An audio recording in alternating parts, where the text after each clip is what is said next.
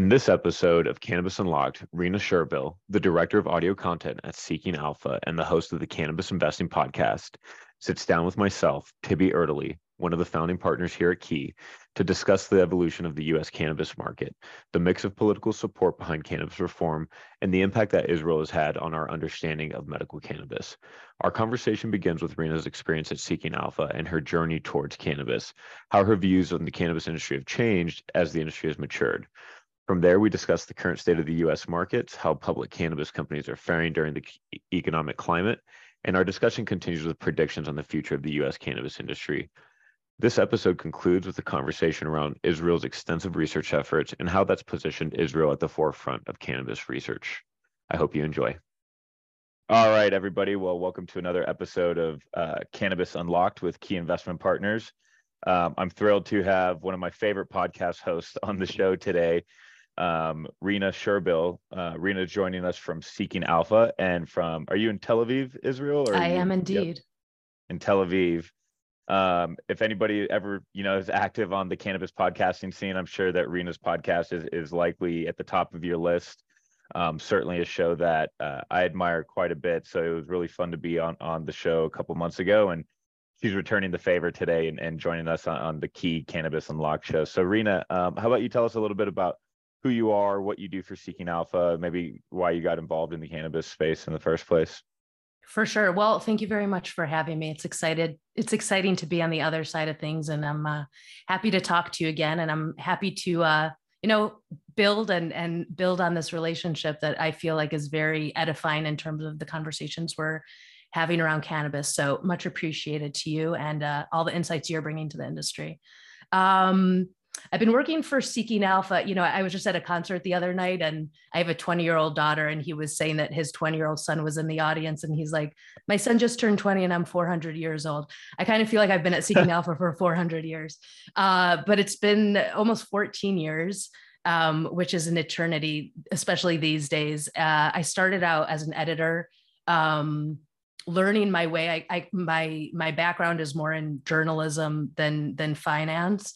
Um, and when we started doing podcasts, probably like four years ago, I was subbing for the news podcast, and there was the CannaTech conference in Tel Aviv, which at the time was one of the premier cannabis conferences. They had them in different locations throughout the world, um, and the one that, the one in Tel Aviv was was really special, and we covered it. And my colleague and I were just like, "This is its own podcast." Um, I've always been a fan of the plant, so it, it suited me very, very much.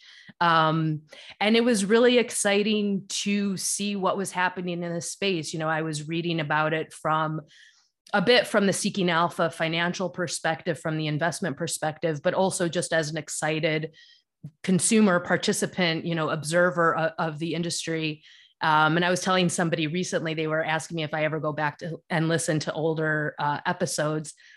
And whenever I do, I, I, feel like we were very sweet and naive uh, in terms of the expectations and in terms of the numbers that we thought we would hit.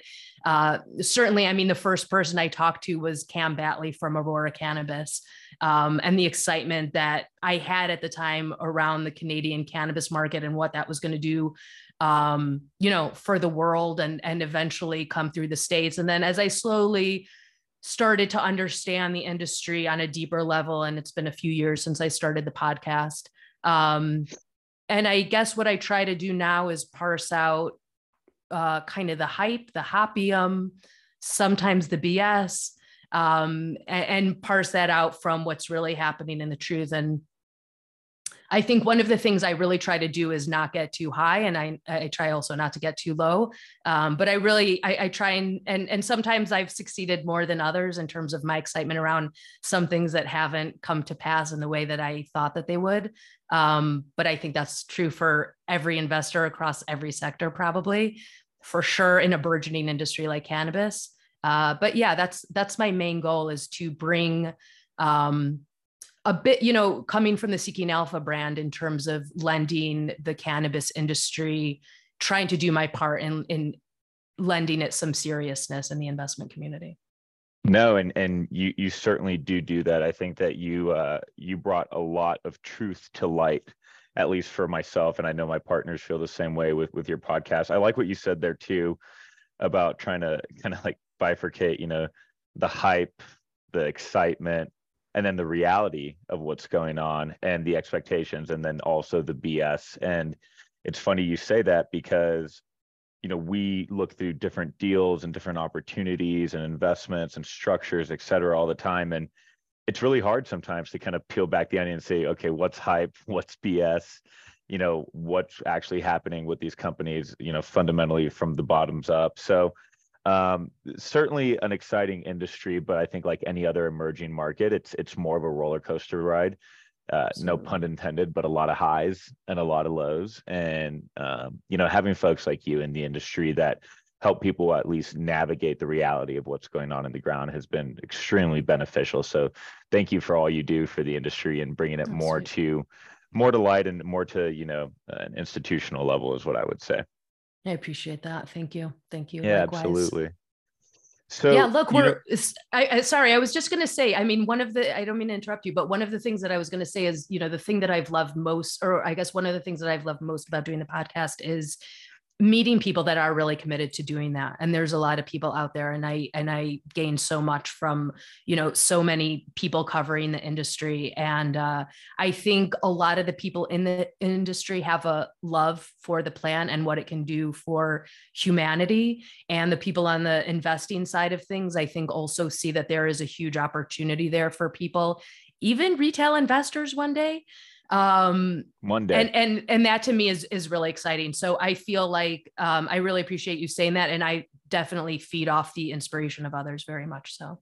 Oh I, I love that. Well we'll uh we'll keep fighting the good fight together here and and this yeah. industry will continue to grow. I have no doubts about that and yeah. we'll, we'll learn a little bit about your insights specifically with regards to where we think the industry is headed and where, where things really stand today. So i think that's a good segue you know, this is a broad topic question, but can you give me maybe the 30,000 two minute overview on your view of the current state of the cannabis markets and specifically I think I think the US? Yeah. Um gosh, what what day is it, you know? Um there or what minute is it in the day? There are so I, I, guess the way that I look at it, there are things to be excited about and there are things to want more improvements in. Mm-hmm. Um, I, I would say the things that I'm excited about are the states that are rolling out. I mean, you look at a state like Missouri that came online this year and that I would say, you know, something that we've talked about a lot covering the podcast, be it in the states or internationally is how states or countries are designing their rollout. And something that I've been really happy about is how Missouri has designed their rollout, how they've mm-hmm. actualized it, how successful it's been. Certainly something that we can point to in the industry that has been, you know, the more successful models are when the medical market is really developed and has a really strong infrastructure and then they can switch that to adult use which is you know what happened in missouri um, i think the first month saw upwards of 100 million um, and i think that was in february those are just great numbers, you know, and and that's an exciting state that isn't I it wasn't a slam dunk state. Um, and I think that's really nice to see, especially when so much time and energy is spent covering the New York market and the California market, which are less exciting to talk mm-hmm. about in a lot of ways. Um, you know, you look at New York, which is a, a, hugely exciting market in terms of culture, in terms of brands, in terms of money and investment and all those things. But definitely the rollout has been less uh, ideal. There's been lots of, I think, problems uh, with that rollout in terms of the encroachment of, or not the encroachment, the the absolute uh, stronghold that the illicit market has on on that state. Um, and I think California also, you're seeing a lot of uh, companies leave California because of all the difficulties in navigating that market. Also, speaking to the illicit market being, I would say, their biggest competition there. Um, yep. And so there's a lot of problems in some of the bigger states. Um, but there are points of light to point to, I think. Uh, and then, you know, on the flip side, we saw, I think, like five states um, say no to cannabis bills this year. Um, mostly, I, I hate to bifurcate between red and blue, although I know it's done all the time in terms sure. of states, um, because I think people and states are a lot more complicated than a color.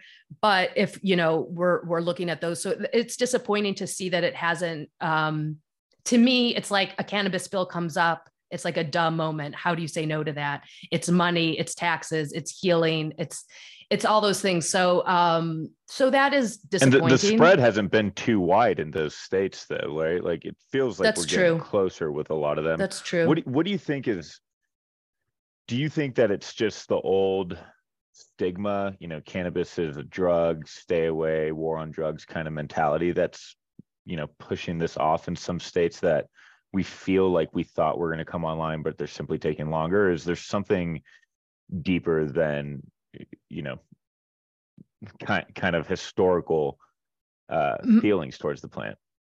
My sense is that it's definitely partly that. I think also when you're talking about change, I mean, when I see changes happen on a small scale, I see people freaking out um, because change is hard. Mm-hmm. And when, you know, speaking to the kind of bigger picture of what the world looks like, if you're talking about the healthcare sector and pharmaceutical companies and biotech companies and, and them wanting a part of it or them wanting to weigh in or them wanting to make sure that the drugs that they're developing for people's well-being are still being bought by those people as opposed to cannabis or psychedelics or whatever the alternative to those things are. Um, it's shocking and upsetting because of how certainly in some cases those those medicines are are good and life saving but certainly in many cases they're life destroying and uh, i think i think it's the stigma. I think it's probably pharmaceuticals hold pharma's hold on you know politicians and money and what we're able to get done. And the notion of change and people just letting go of what they used to think and what they thought that they knew and what they were in many cases rabidly against and in some cases still are rabidly against yep.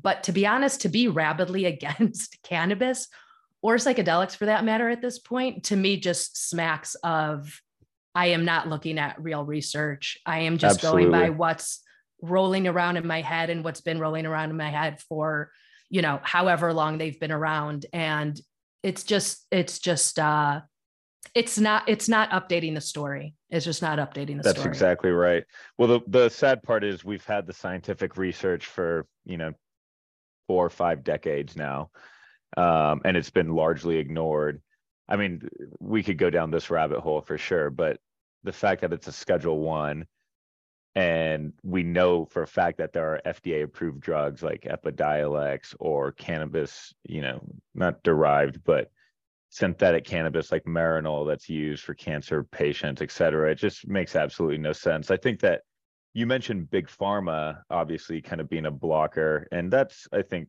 obvious to a lot of folks. I think one that a lot of folks don't really talk about actually is private prison complex and mm. how deeply um, seeded that is into some politicians' um, pockets as well. I, I I do talk to a lot of folks that think that that's actually probably one of the biggest roadblocks to the industry. But I think we could have a whole separate podcast talking about um, what we would call the racist roots of cannabis, really. Absolutely. Um, but in fact, I think maybe introducing you to one of my business partners, Jordan, who who has written quite a bit on the topic there, would be great if you ever wanted to go down that um, that path. Yeah, but no, it's definitely a really strong point. I was just hearing somebody say the biggest um, kind of uh, mental health institution in the world is jail, and it's yeah. not being done well. That's crazy. Yeah. Um, we we know we like to put people behind bars, especially on on in the U.S. So. Yeah. Um, anyways, I don't want to, I don't want to go too off topic there. Very, very relevant to um, the entire conversation towards legalization. But yeah, let's let's focus a little bit on you know again the state of the cannabis market um, one of my favorite publicly traded companies um, out there gti um, announced earnings recently would love to kind of get your take on on how gti is faring I think in some ways it was really good. You know, I think in some ways, uh, you know, they beat expectations. But I think one of one of the things that you can point to, and this is happening uh, across the industry, is the analyst downgrades. Um, and that is disappointing. Um, and I think also, well, specifically to, to Green Thumb, um, you know, I think that it's a really strong operator, definitely one of the strongest operators in the space. And I think it's it's proven that uh, over time. Mm-hmm. Um, I think what's concerning now is what's happening in the industry. So there's points of light to point to in the in the green thumb report right? I mean there is uh you know in in terms of the cash flow it's there. Um uh the the it's profitable. Um I think though what we're concerned about is in terms of like the broader industry what's happening with pricing what's happening with sales. Um and that is hard to navigate i think. And i think also the volume in the in the in the in the investing community it's just really low. And so you can have good news you can have these fundamental wins but then they're not translating into share price. And there's just such a low volume in the industry that it's just hard to kind of celebrate the wins because you're not seeing them actualized in the bottom line. And that's really yep. frustrating um, I so can certainly I, say it's been frustrating watching that happen in, in my own personal public portfolio as well. Sure. But it's not something that, you know, I think the cannabis industry is likely feeling it a multiple of a degree higher than the broader cap markets. But with the rest of the kind of risk off trade um, that's happening across the board and with the nascency of the cannabis cap markets, it certainly, I think, has um, we've felt it much much more strongly at least in in our industry. So it's i agree it's sad to see like positive results not actually reflect the stock price well. I mean the fact that some of these major msos are trading at you know right around one times forward revenue or sometimes less maybe sometimes a little bit more i think is uh, absolutely bonkers to me especially if you compare it to traditional cpg like big alcohol or big tobacco companies who are growing, you know, sometimes they're not even growing, they're, they're more stagnant or, or negative growth. But let's just say, you know, three, four, five percent a year, where cannabis companies are growing EBITDA 30, 40, 50% year over year as they're getting more efficient, but they're trading at multiples far less than than their you know CPG analogs out there. It's it's absolutely bonkers to me. I think it's just not well understood, frankly yeah i think that's i think that's right. I think that's right. I, I think it's also just um, it's really hard to navigate when you're not seeing true reflection. That's just really hard to navigate as as people and, and as investors. Um, yeah. Sure if you know if you believe again i think we talked about this the first time in the long term and longevity of the industry and i think if you have a strong focus on balance sheet um, and you can stomach the ride of the public markets, um, you know, it's worth a long term bet. And that's, uh, you know, we're private markets investors. We don't really invest in common equity, um, but we do believe in the MSOs and the big publicly traded companies. Um, we do look to work to structure deals with them because we ultimately believe in them. It's just a, a different risk adjusted return profile, obviously, than the common stock. And obviously, you don't have the heartache of, of riding the up and down roller coaster. But right. Yeah we're we're long-term investors one way or another. I think folks need to approach the industry that way generally too. This is not one that i would recommend you know coming in and day trading. I think you might get your butt handed to you that way but again and probably a different story there too. No absolutely. And i think you need to understand your investing timeline. I think you know there was and i think the the way that the rallies come have come in terms of how strong they are around these headline promises mm-hmm. and then if they're not followed through which in many cases they're not mm-hmm. um, you know it just really leads to severe disappointment but i think probably the excitement is overwrought as well um, mm-hmm. until we get to this place which i think is a little bit far off where what's happening in the narrative around cannabis is really being actualized in terms of I hope it's I hope it's completely descheduled, not rescheduled. But in any of those scheduling conversations, that helps in terms of you know if we ever do get to a safe banking or getting rid of the 280e tax, you know, which is going to help these companies. So I, I think it's definitely a matter of having a strong stomach and also you know, not looking at your portfolio every two seconds and being like, I mean, my God, Green Thumb is under nine dollars. You know, two years ago, who would have thought that Green Thumb would be under nine dollars? And right. it's still at the top of the MSO heap. It's still one of the strongest yep. performers. It's insane, you know, and they're and they're providing some good news despite the the negative kind of sentiments in the broader industry. Um, yeah, that's just really hard to deal with, I think, as a as a human being. Um, so just being able to ride that wave and not sell, sell, sell every time it gets really scary, which is, you know, very, very often. Very often. Yeah, exactly. I think that's a really good segue into one of the topics that I wanted to chat with you about. So I'm going to bounce around a little bit here, but you know, you were talking about some of the regulatory paths forward and, you know, uh, how far away is it, et cetera. You know, what are your views on maybe safe banking or, or rescheduling? Do you think we see some relief in 23? Do you think it's maybe more headline relief by the end of the year? What What are your expectations? I know, absent a crystal ball, it's you know, yeah, you know, you can't promise anything. But what are your thoughts here? I will make all my promises caveated. Um, yeah. no, I promise nothing. I promise nothing. Um, I don't see it happening this year. I don't see it happening this year, unfortunately. Um, I do think it's a bit headline driven. And i think the politicians like to play this game. Uh, maybe they even love to play this game because they really play it uh, uh, well and a lot. Um, in terms of you know driving the the, the positive sentiment. Um, and and i think the players in the industry kind of sometimes echo that because they're also excited about it and they want to you know push for change and they want to engender all of these improvements in the industry. And completely justifiably. I'm just not seeing anything that makes me believe that we're going to get somewhere this year. Excuse me. We had uh, Graham Farrar on a, a couple months ago when mm-hmm. at the height of the safe banking uh, kind of excitement towards the end of last year. And he was saying that, you know, there's two ways to legalize cannabis. There's the, you know, the way that we've tried through safe banking in Congress and the trading this for that and that hasn't worked for us. And then you know he sees it as coming from a federal level in time for the next election. And i'm not sure that that's i'm not sure that that's not wrong. Yeah i think that's what i want to yeah. say double double negative? Yeah. It just seems like it'd be such a slam dunk for the democrats at this point like any cannabis reform. And look, I mean, Booker, Schumer, Wyden, they dropped the ball. Like, hear me out, guys. I hope you're listening to the podcast because you you messed up. I don't blame McConnell for saying strip it from the NDAA or the omnibus package back in December regarding safe banking for everyone's benefit. Um, look, we've it feels like we have the standalone votes to at least push this through, but we've had safe pass the House what like seven times now, and it's yet yeah. to really make it to the Senate floor.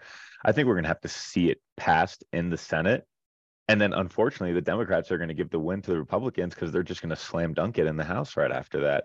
Does that happen this year? I, I just don't know that it's top of mind for politicians right now. Like there's all this hype towards the end of last year and it just seems to completely have disappeared and you know they're back into their same old routine i would love to see something happen going into the election cycle so i think i personally you know hold on to a glimmer of hope um, to maybe hear something by the end of this year. But um, look, if history paints a picture, um, you know, I've been heartbroken so many times, so I'm not going to let myself get, you know, too involved just yet.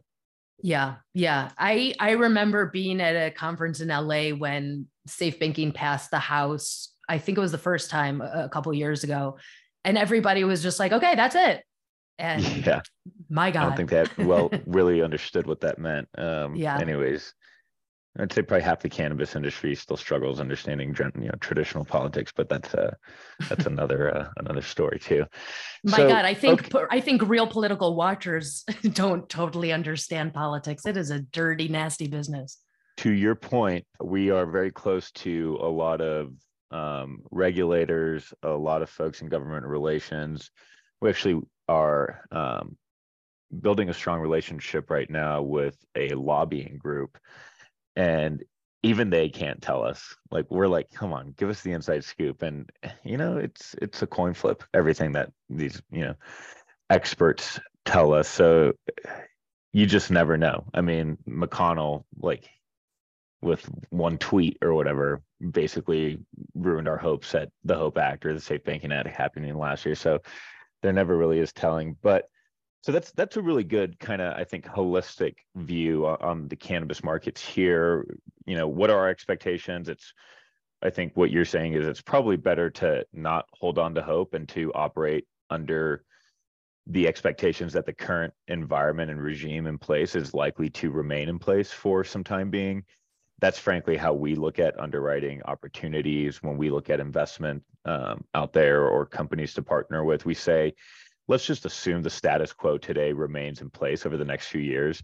And if we get a surprise to the upside with some sort of reform or banking or legislation coming through, we'll call that a cherry on top. But I think to to not only save yourself from becoming heartbroken, but also to save yourself from making a poor investment decision. Uh, again, I think it makes sense to say, is this a viable business today?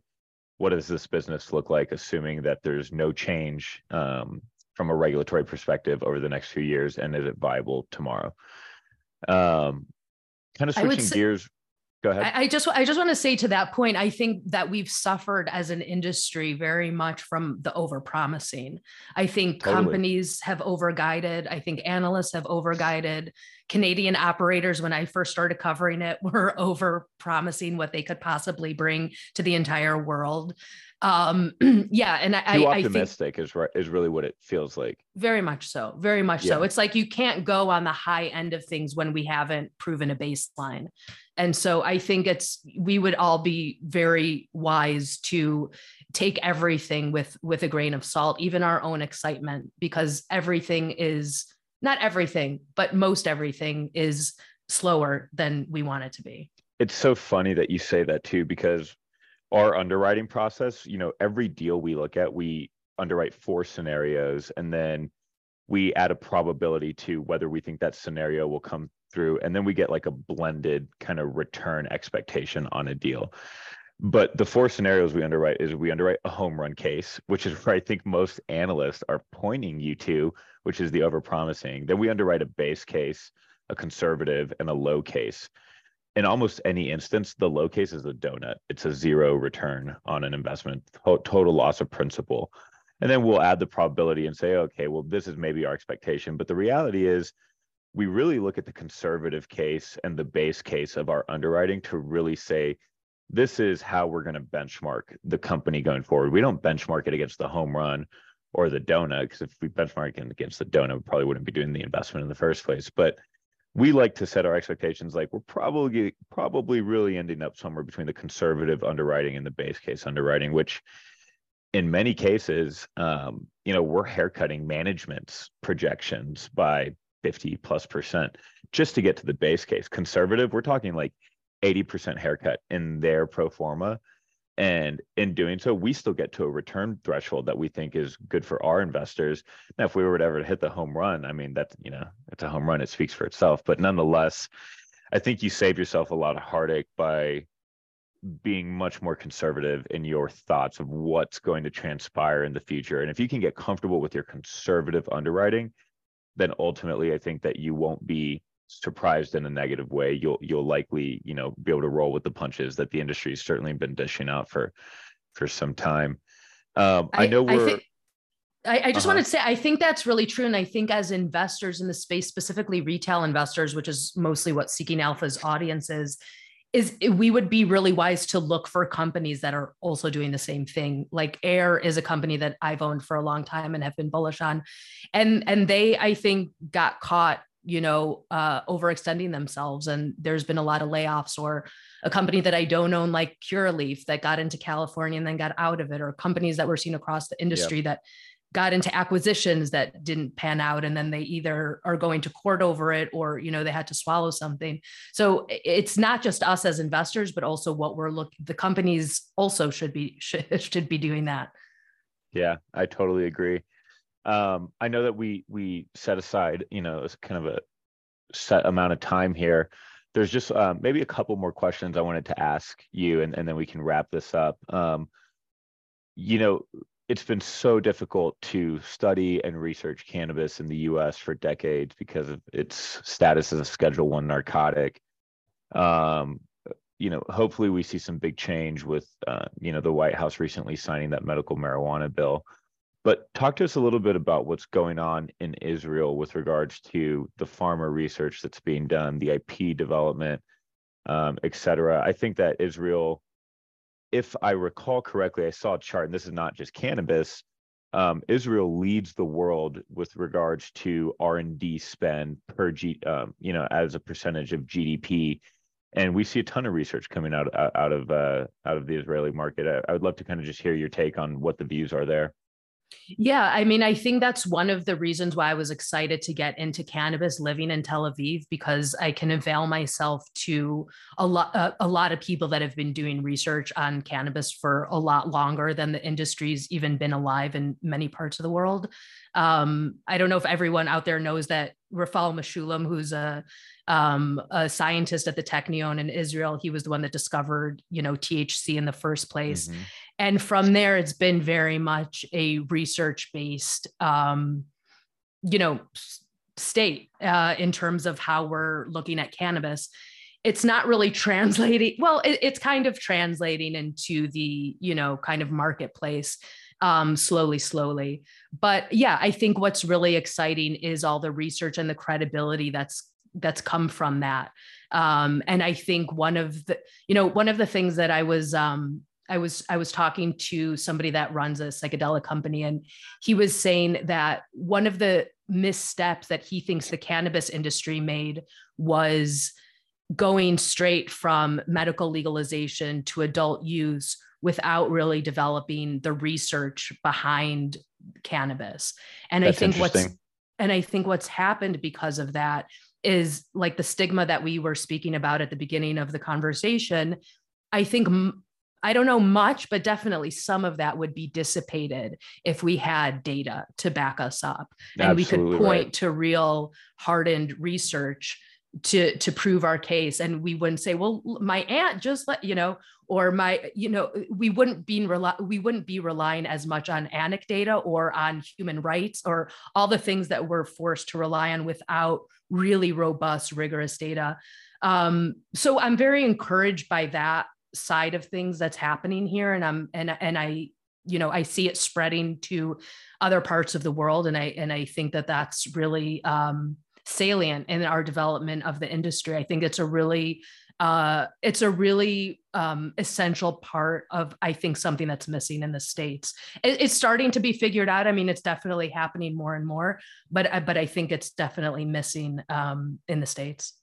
Yeah, that's that's a really thoughtful perspective, and it's funny because you say that and it instantly clicked and resonated with me, but I didn't. Uh, I don't think that I've ever really considered that viewpoint with regards to how quickly you know medical cannabis has really just been a trojan horse to uh, right. adult use recreational cannabis and we kind of skipped a step um, in between there but i do think that over time the research will come it will continue to happen i think that you know regardless of the market's reaction i think that biden signing this medical marijuana research bill hopefully does open up the avenues for us to start seeing more positive results at the same time, um, I think that people should expect to see that long term use of any substance is likely not good for you.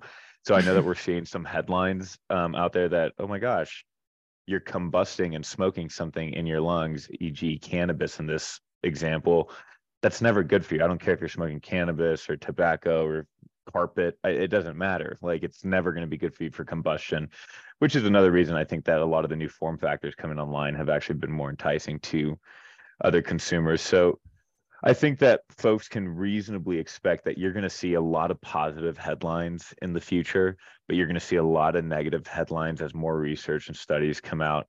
Um, and you uh, should be should... questioning where that sorry, but you should be questioning where that research is coming from because there is biased research. Don't don't get it twisted. Definitely. Yeah. Definitely. Yep. So we try our best, you know, and you do a good job of this on the podcast as well as trying not to be biased and giving more of a holistic view on the space. But look, just like any other substance, like let's not forget it's psychoactive. You know, it's going to have its positive and its negative effects. And I think that responsible consumption is something that needs to be taught.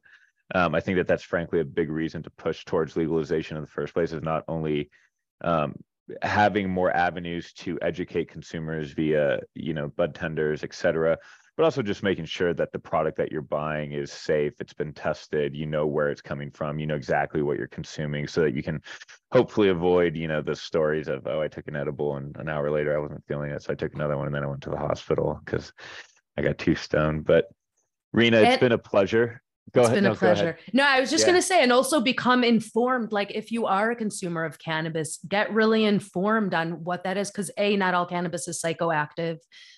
If you do take too much, you can figure out a way with CBD to kind of lessen that.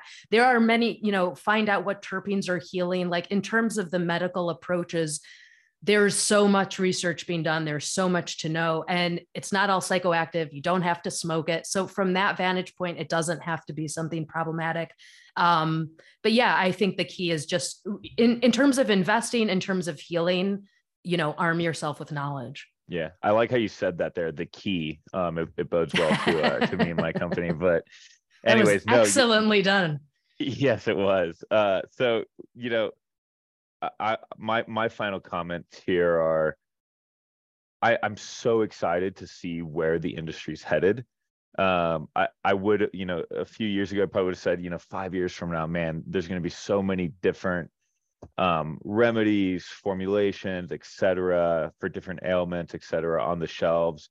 I expected that this would be on nutraceutical company shelves and you know the GNCs or the vitamin shops in the world as as you know another line item ingredient and, and different types of uh, of nutraceuticals or even pharmaceuticals.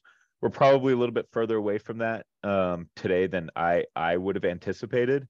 Um, but nonetheless, I do think that the future is very bright for the industry. I think that there's going to be a lot of interesting form factors. To your point, um, a second ago, and and it's it's going to be quite interesting to see how it all evolves. But it's been, you know, as always, a pleasure talking to you. I really appreciate Likewise. you coming and joining us on our show.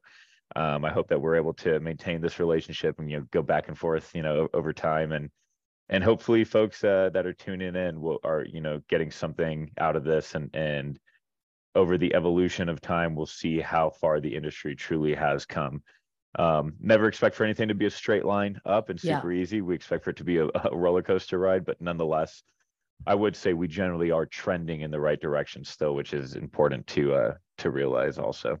I think that's right. I think that's right. Markets do not move in a straight line, even if we thought that they would in you know 2020.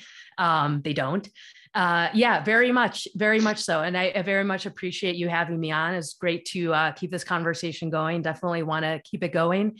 And yeah, I would just encourage all investors out there to take advantage of all the research and analysis being done um, and find the people that you think are smart and, and telling it right and do your due diligence and uh, be patient. Yes, patience is key. Yeah. Well, thank you so much. Oh, Rena. patience is um, key. You did it again. Oh, I did it again. I didn't realize I did it. There you go. I guess. Well, that's a good uh, that's a good note to end on. So thanks everybody for joining us on the podcast today. Thank you, Rena. Thanks, Tibby.